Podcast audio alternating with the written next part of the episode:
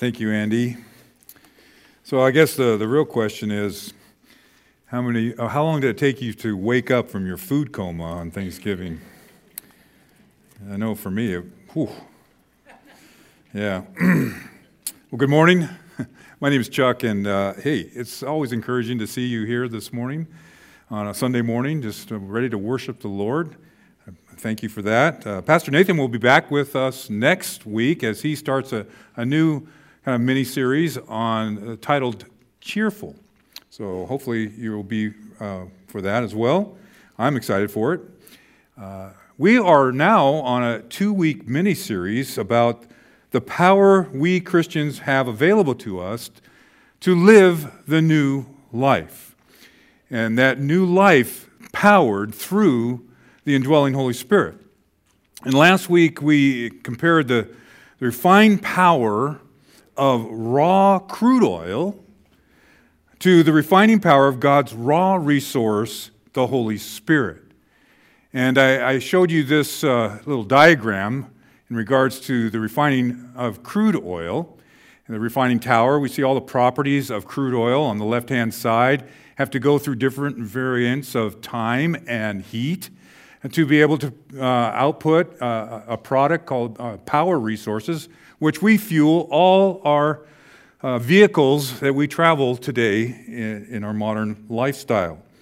And so that is uh, what we do with the, with the crude oil.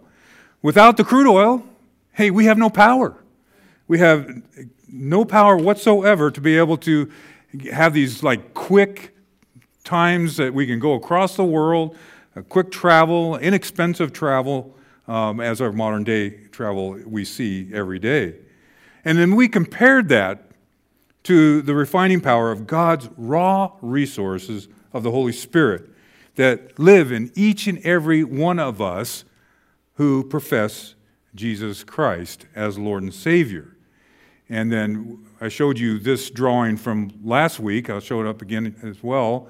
And here's the refining of the new self uh, the believer, indwelling Holy Spirit with all the prop- inner properties of that Holy Spirit taken through time and heat, as we looked at into 1 Peter 1, and outputs God's power resources, as we see listed there.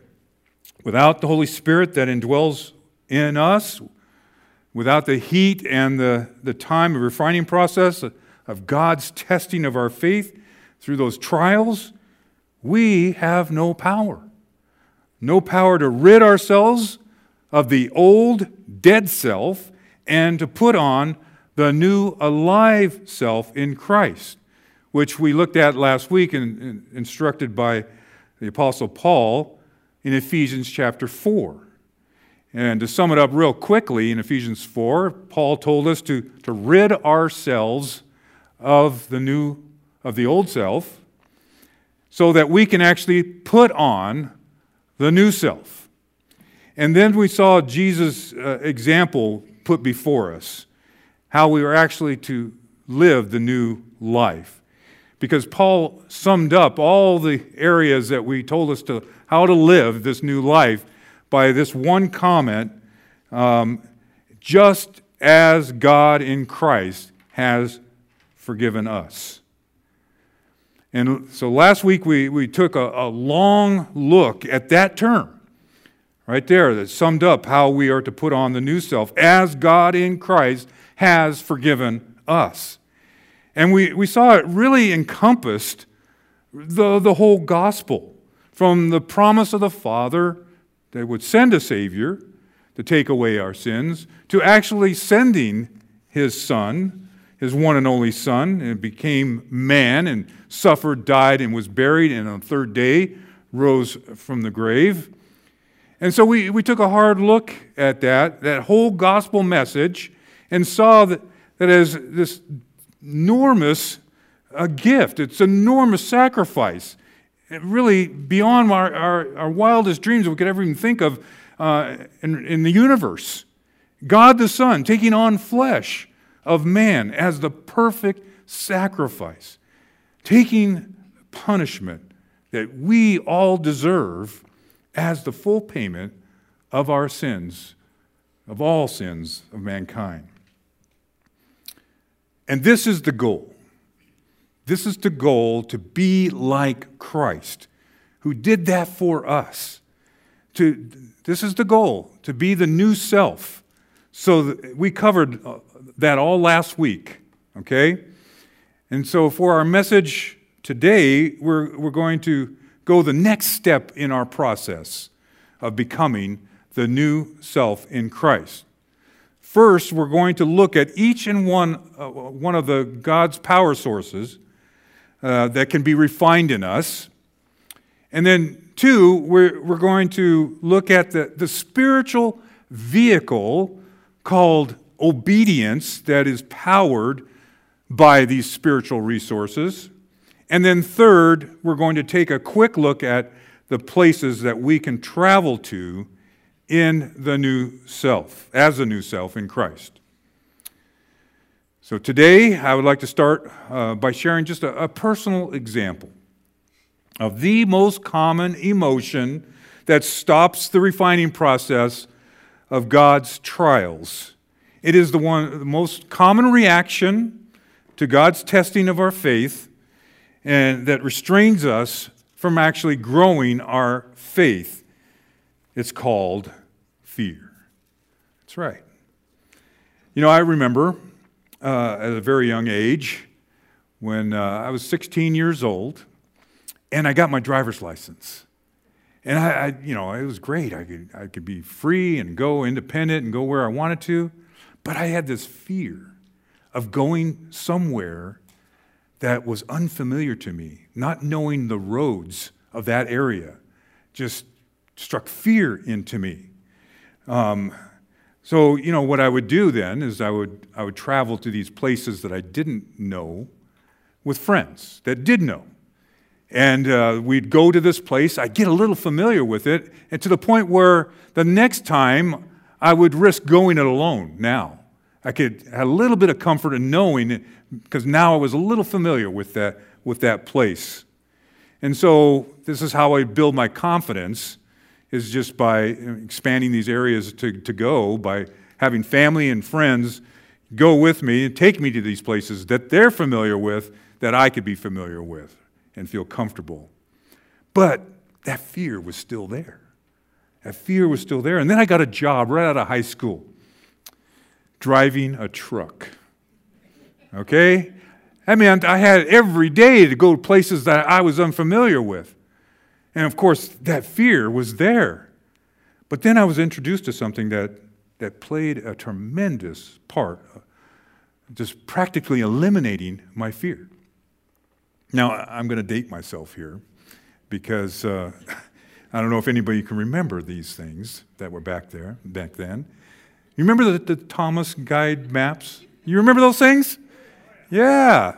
I mean, man, that, that was my savior back then. Because as a result of having that, that Thomas Guide book, I could prepare myself every day by mapping out every stop that I was assigned to go. And that mapping out would, would build up my confidence by getting me familiar enough to be able to go to that unfamiliar place. It would bring me comfort, actually, to, and overcome my fear by preparing myself through using that map guide. Of course, now the ability to prepare myself now is much more advanced, right? I got Google Maps. I mean, it pr- practically tells you where to go. Um, and of course, the internet. As a result, I, it has allowed me to go to places that I never dreamed I could go, ever go, overcoming my fear. The same is true spiritually speaking. As believers in Christ who have the raw spiritual resource of God's Holy Spirit living in us, with all the inner properties of God, you know, being God, Holy Spirit living in us, uh, convictor, uh, of our sin, being our help and our guide. I mean, part of that testing of our faith is that God will ask us to go places you've never traveled before, places that you're unfamiliar with, like Paul pointed out in Ephesians 4, places like the fear of speaking truth.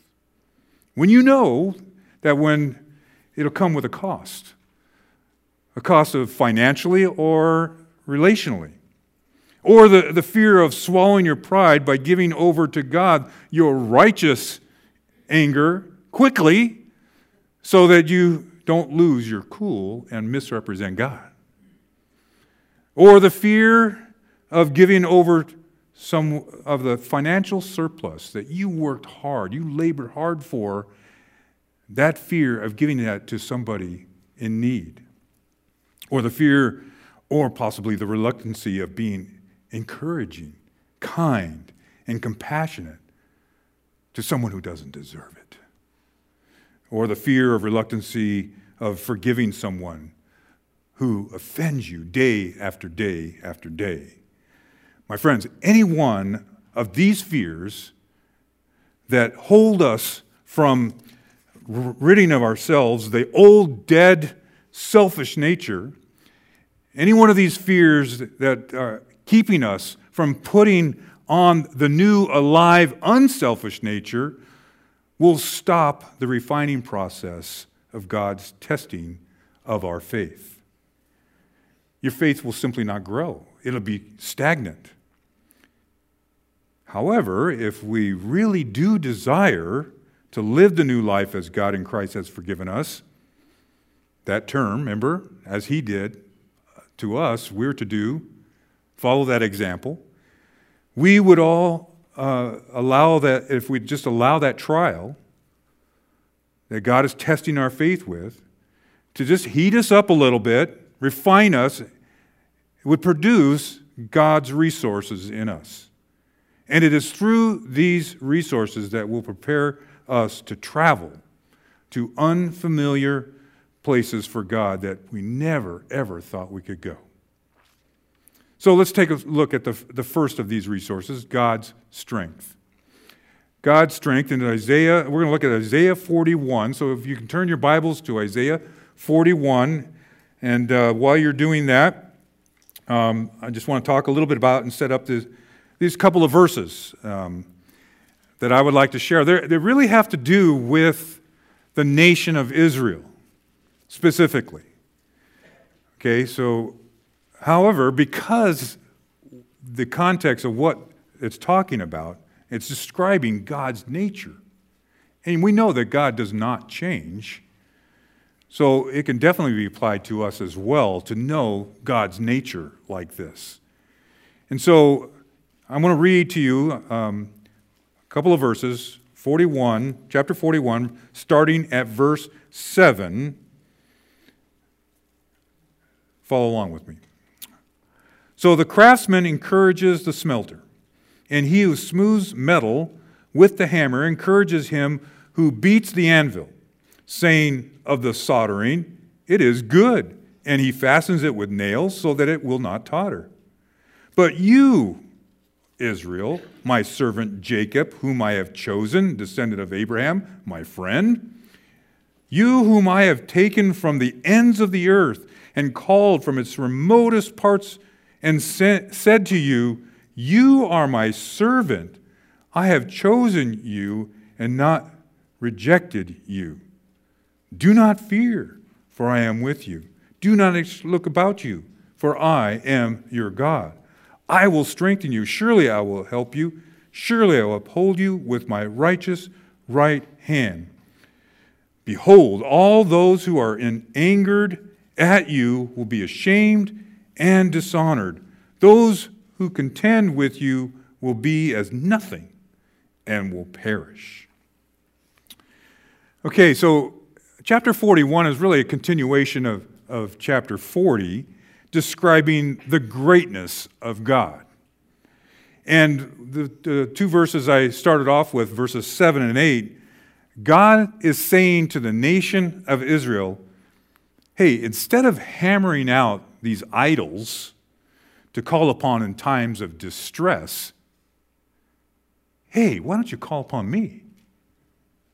For I have chosen you, I have not rejected you.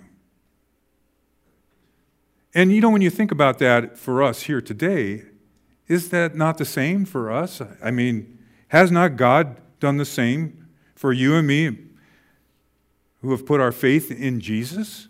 Sure. He's chosen us, He has not rejected us. He brought us to the gift of grace, His Son.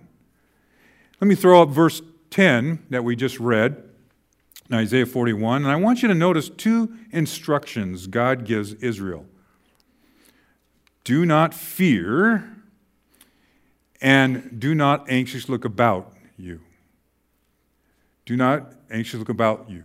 Do not fear. Now, as with Israel, when we are in difficult times, times of trouble, we fear the worst is going to happen, don't we? We anxiously seek help in all the wrong places to remove that trial before we actually look to God for help. And after the, the, the, last chapter and a half of Isaiah describing the greatness of God, I want you to notice the, the four reasons God gives to not fear. He says, I am with you. I am your God. I will strengthen you and help you. I will uphold you with my righteous right hand.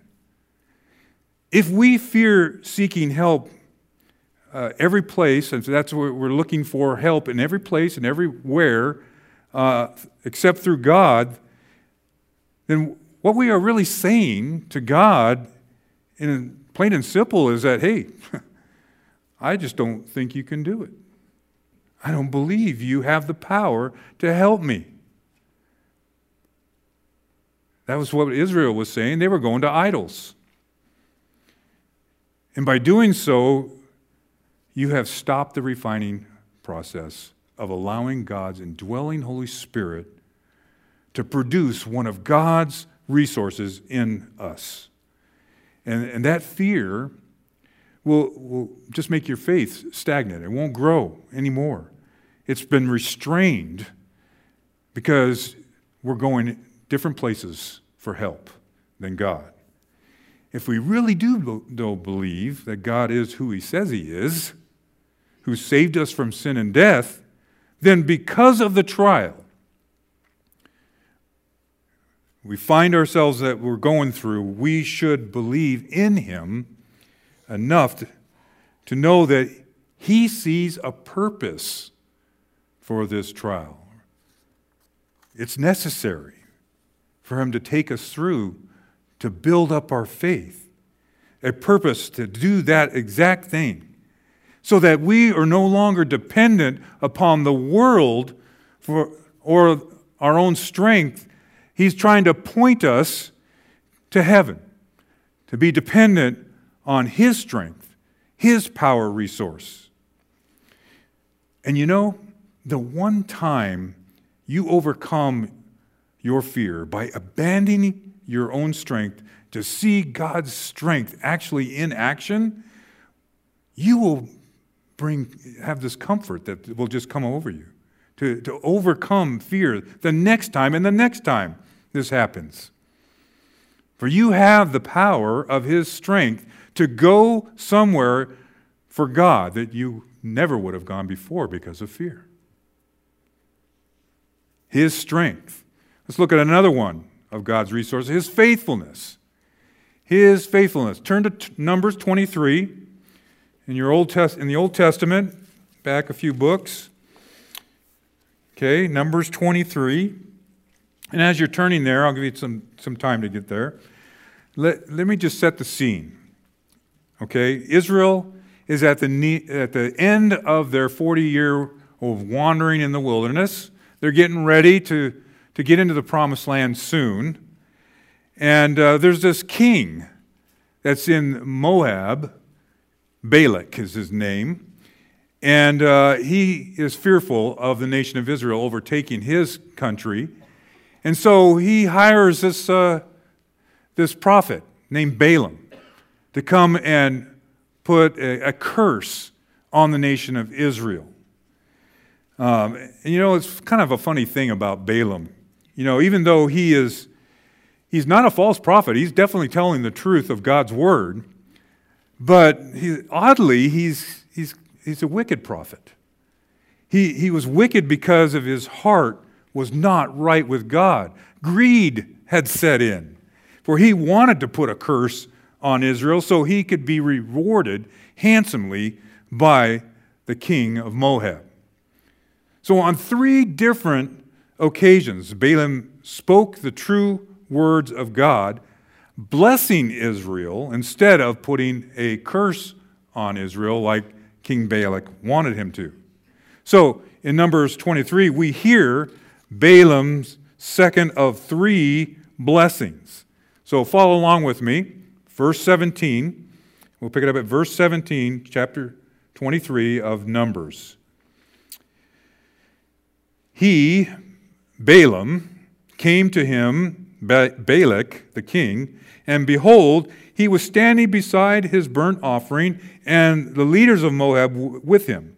And Balak said to him, What has the Lord spoken? Okay, now here it is. Then he took up his discourse and said, Arise, O Balak, and hear. Give ear to me, O son of Zippor. God is not a man that he should lie, nor a son of man that he should repent. Has he said, and will he not do it? Or has he spoken, and will he not make it good? Behold, I have received a command to bless. When he has blessed, then I cannot revoke it. Let me th- uh, throw up uh, verse 19 that we just read. And I want you to, to notice something. The rhetorical question that is put here Has he said, and will he not do it? That emphasizes the point that whatever God says will happen and has happened. Nothing can change it. So, as believers in Christ, I mean, this really kind of begs the question do we believe? Do we believe God over man? Do we believe He is faithful?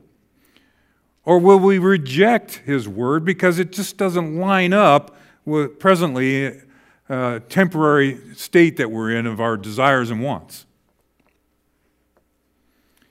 If we really do believe God is who He says He is, who saved us from sin and death, then when we find ourselves in a conflict like this regarding the world's view versus God's view, we are to stand for God.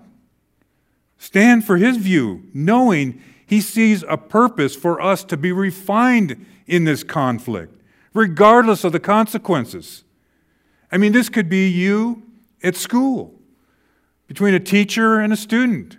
The teacher is trying to tell you the worldview, but you know God's view. Or this could be you at work, and your boss has got the worldview trying to you know put it down your throat, and you know the world uh, the, the God's view. We need to stand, regardless of the consequences. It could be with your spouse, it could be your children, your parents.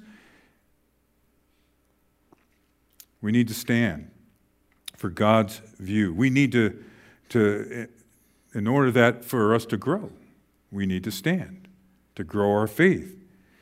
We need to stop pleasing the world of our own selfish desires to, to, so that we can actually rely on His faithfulness, His word. It is always true. It always happens. He has a great track record. He's never once pulled a promise from, from the past. He's always been true.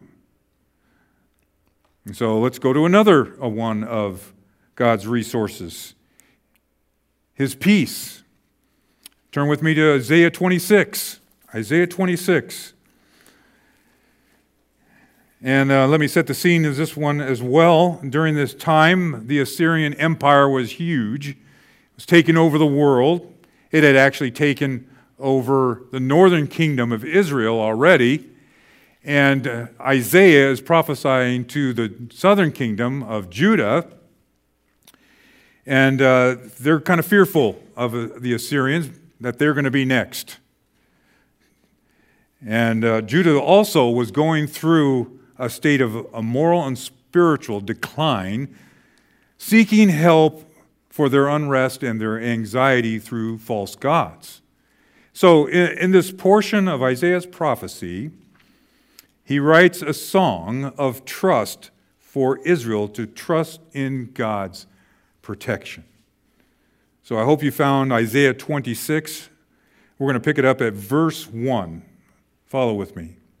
In that day, this song will be sung in the land of Judah. We have a strong city.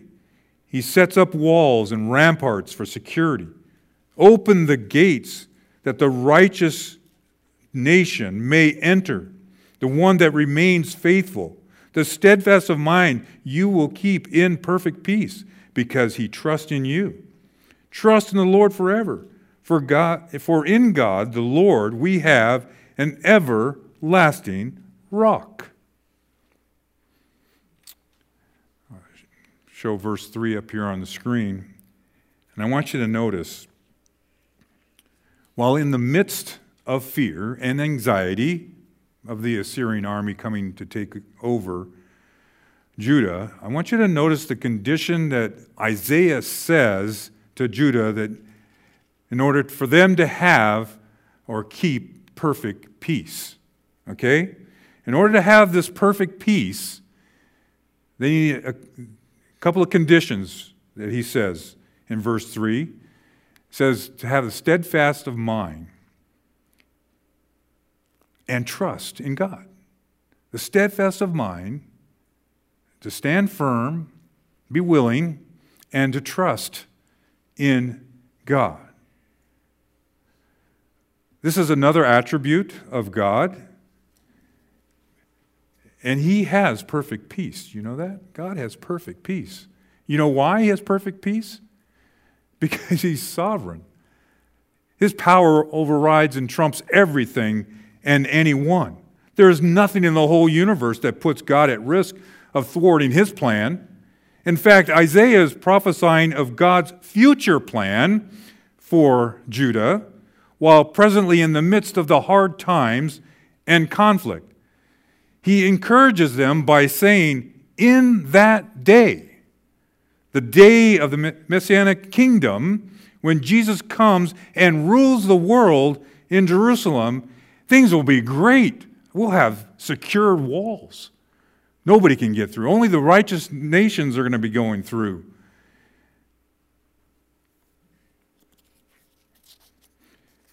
Therefore, if we can have a steadfast of mind that believes in God's sovereignty and trust in God, regardless of the trials that we find ourselves in, we can too then tap into God's perfect peace because we know the final outcome, right?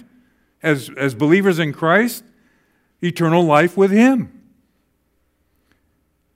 The Apostle Peter said, this same thing in the New Testament by saying it this way in 1 Peter 5, 6, and 7. Therefore, hum, humble yourselves under the mighty hand of God that he may exalt you at the proper time, casting all your anxiety on him because he cares for you.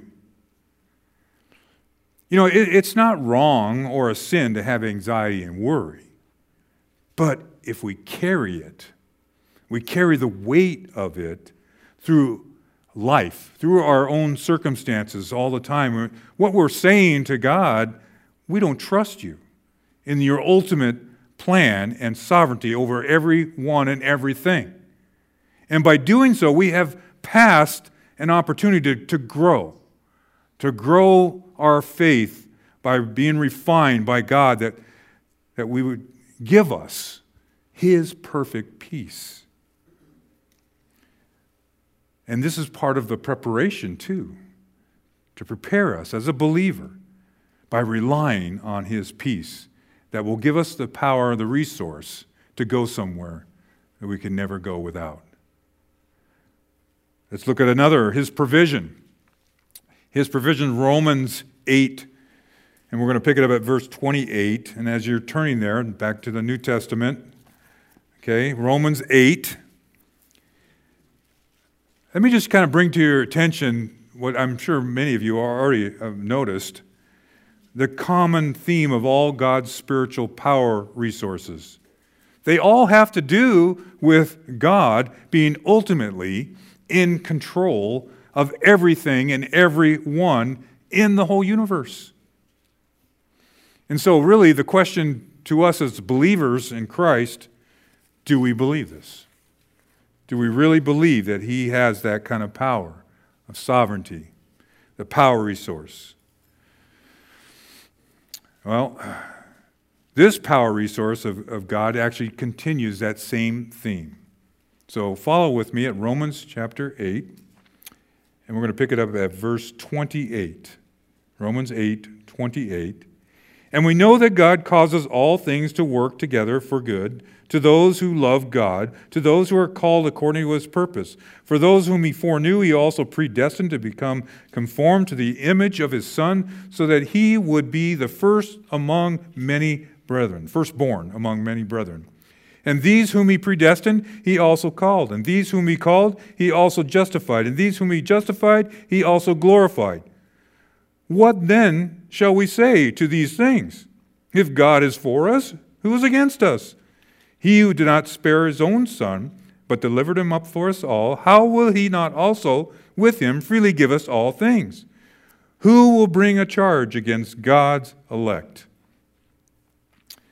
Well, we'll stop right there, and I'll throw up verse 32 that we just read, and I want you to notice the reminder that uh, Paul gives us in Romans chapter 8. A reminder about Christ's gift to us that it is the greatest gift ever, the most expensive gift that God could ever, ever give. The Father did not spare him, his Son. He delivered him up by sending him the perfect one, the one and only, to die for our sins. Wow. I mean, it doesn't get any more valuable than that, does it?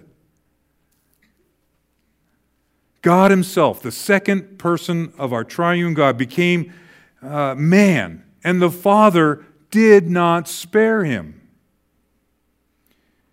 because he was the, the perfect lamb, the perfect sacrifice, the only payment that it could actually appease God's righteous judgment, his righteous and just judgment.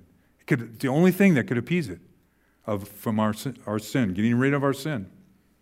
Now, if God had no reservations whatsoever about pouring out his love to us through the death and resurrection of his son, and to add to that the, the most expensive gift, we see his involvement to, to bring us to the knowledge and understanding of his gift.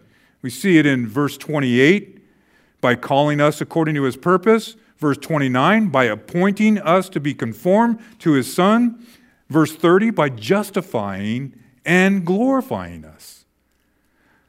So, because he did all that to save us, when we get to verse 32, when he says, how will he not also with him freely give us all things? God is saying, if I would do all that for you, as a wretched sinner that we are, doesn't it make sense that I would give you all you need to sustain such a costly and valuable salvation? In other words, God is not going to turn his back on us after we have been cleansed by him and positionally made righteous by his Son. So, the all things are his promise to, to freely give us everything we need to secure our salvation, spiritually speaking.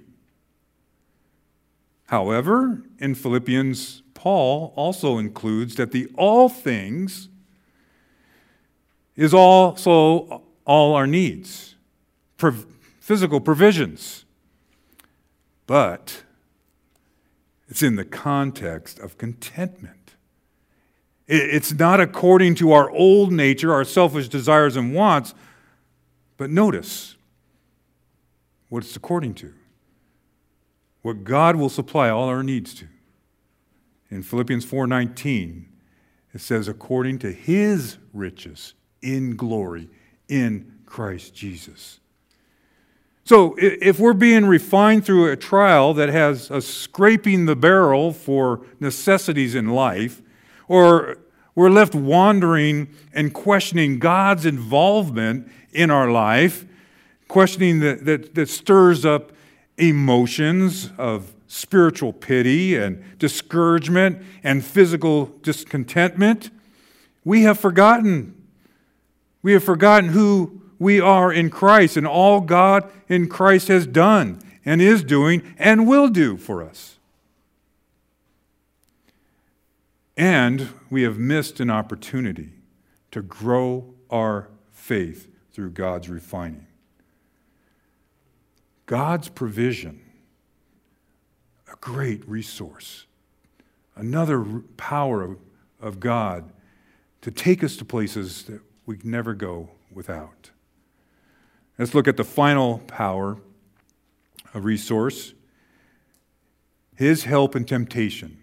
Psalm 119. So if you could turn back to the Old Testament and to Psalm 119.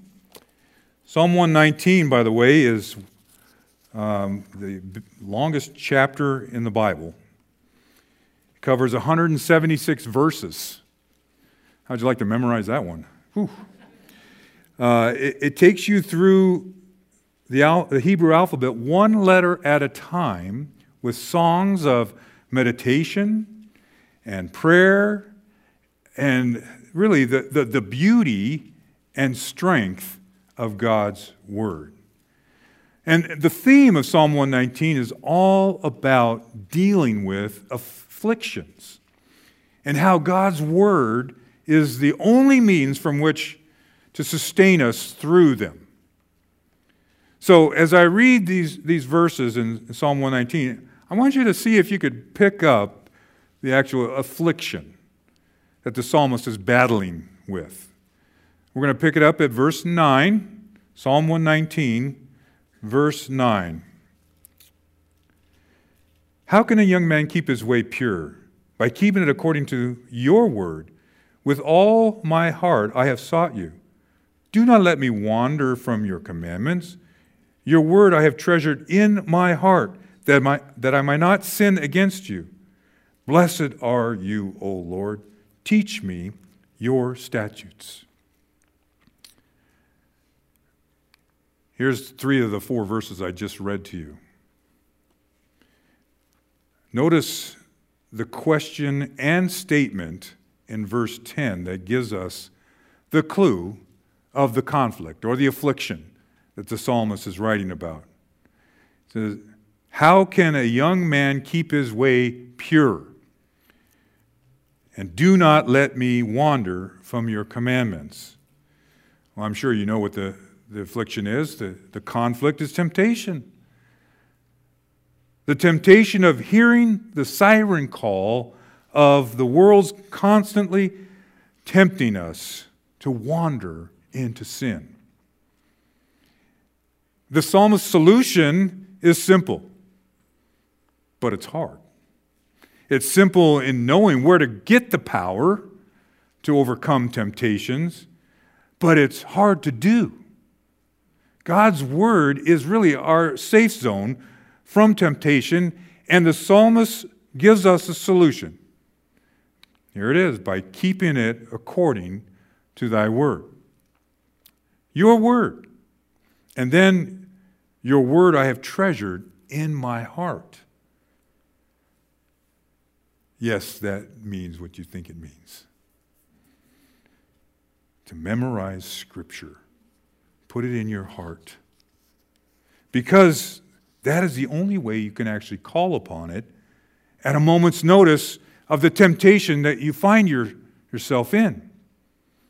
Again, if we give in to this refining process, we, we lose out on God's power source of His help in temptation.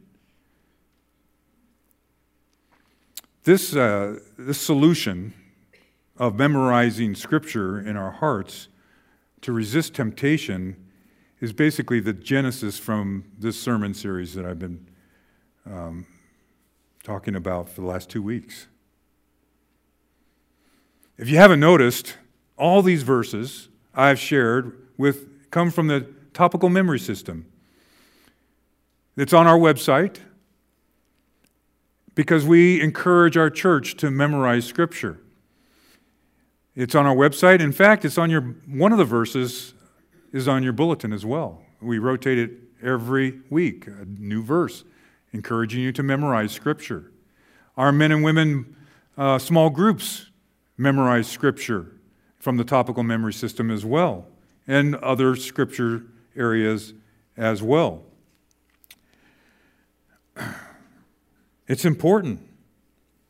These verses have been my inspiration, really. The ones that I've been sharing with you, they have been my inspiration and, and my personal power resource in keeping me on the road in following Christ.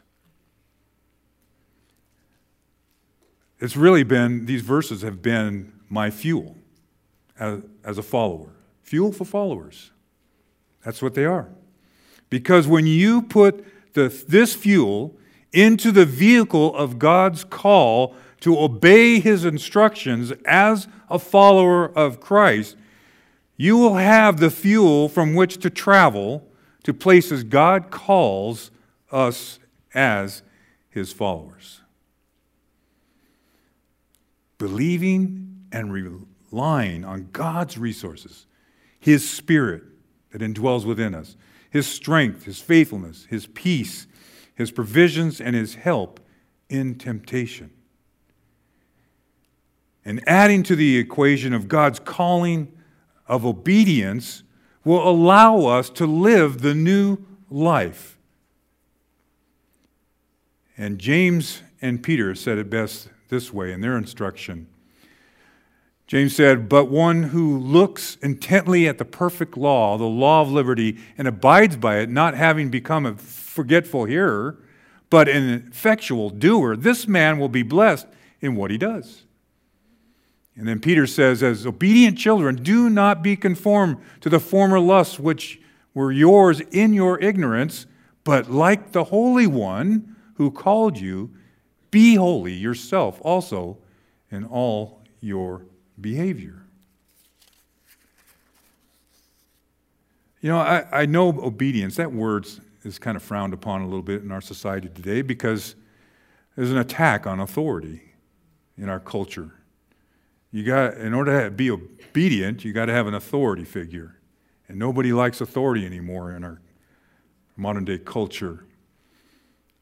But obedience is a beautiful thing. It's a beautiful thing when the action comes from the heart of faith and love for our Lord. And by the way, this kind of be- obedience is displayed throughout the Bible out of love for the Lord. We see Moses doing it, we, we see Abraham doing it, we see some of the prophets doing it. It's out of love for the Lord. And by the way, it's, it's, it's not delayed either, it's immediate. And, and it's not partial either, it's complete. There's no such thing as partial obedience or delayed obedience, it's complete. And right now, immediate. And by relying on God's resource and adding this biblical obedience, we will have the power to travel to places we never thought we could go before. Places like putting Christ first. That means, like, before your spouse Sorry, husbands and wives. Putting Christ first before your job, before your career, before your children and their school activities and their sporting activities, before your personal desires and goals. Scripture says, but seek first his kingdom and his righteousness. Fueled as a follower of Christ, you'll be able to travel to a place called separate from the world. You'll be able to separate from the, the world's call that, that calls you into work on Sunday, time after uh, week after week after week. You'll be able to separate from the lewd jokes being shared around the table at the family gatherings or at the lunchroom at work. You'll be able to separate from the world's call of the nightlife, the drinking and the partying and the, and the having sex outside marriage. You'll be able to separate from watching movies you know that you shouldn't be watching. The Apostle John said it this way in 1 John Do not love the world, nor the things of the world. If anyone loves the world, the love of the Father is not in them. For all that is in the world, the lust of the flesh and the lust of the eyes and the boastful pride of life, is not from the Father, but from the world. Powered by God's spiritual resources, you'll be able to travel to another place, a place called Be Steadfast. You'll be able to be steadfast when fulfilling your calling, your responsibilities as a parent, as a spouse, employee, employer, a teacher, or a leader in the community. You'll be able to steadfast, be steadfast when you are called to be honest and upright in your personal and work dealings or at school. You'll be able to be steadfast as a witness and a light to a dark and corrupt world. And the Apostle Paul said it best in 1 Corinthians. He says, Therefore, my beloved brethren, be steadfast, immovable, always abounding in the work of the Lord, knowing that your toil is not in vain in the Lord. By relying on God's resources, you'll be able to travel to places, again, that you never thought you could go like a place called Serve Others. You'll be able to overcome fears of being responsible and accountable to others who you serve at home or at work or at church. You'll be able to serve others by adjusting and cutting out things in your busy schedule in order to serve others in your family, your neighborhood, your church, or your community. And the Apostle Paul said it best as well in 2 Corinthians. It says, For we do not preach ourselves, but Christ Jesus as Lord, and ourselves as your bondservants for Jesus' sake. Powered by God's resources and being obedient to God's word, we will have the power to travel to a place like Give Generously to give generously by sacrificially giving beyond your ability to give to your church, to your family, to your friends, and those who are in need. To give generously by pre planning ahead of time as you prosper. To give generously, cheerfully, without complaint, without being uh, grudgingly about it. Is that a word? Grudgingly? The Apostle Paul said it best this way in 2 Corinthians Now, this I say, he who sows sparingly shall also reap sparingly. He who sows bountifully will also reap bountifully. And finally, for today, anyways, they're fueled as a follower of Christ, you'll be able to travel to a destination you never, ever, ever thought you could go a place called Develop World Vision. Yeah, you'll be able to develop world vision that will allow you to see past the temporary things of this world, and you'll develop a vision that will uh, allow you to focus on the heavenly things, eternal things of God. You'll be able to be powered by God's refining power to, to physically go places you never, ever dreamed you could go for the gospel message to, to be a shining light in a dark world for Christ. And Jesus said it best this way in Acts 1 8. But you shall receive power when the Holy Spirit has come upon you. And you shall be my witnesses both in Jerusalem and in all of Judea and Samaria, and even to the remotest parts of the earth. These are some great places to travel, isn't it, as a Christian, as a new person in Christ. Put Christ first. Separate from the world. Be steadfast. Serve others. Give generously and develop world vision. Now, I know I've, I've thrown a lot at you in the last couple of weeks in regards to this subject of being the new self, putting on the new self.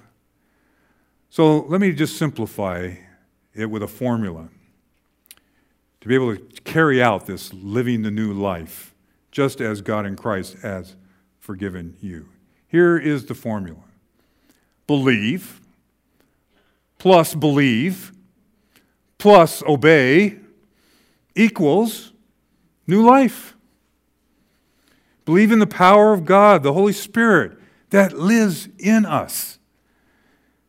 Believe that God is testing you through trials and tribulations and suffering. And believe, he, believe that He finds it necessary to do that, to grow our faith. And believe that you can be fueled with the resources of God by letting God's Holy Spirit do that action in your heart and in your mind.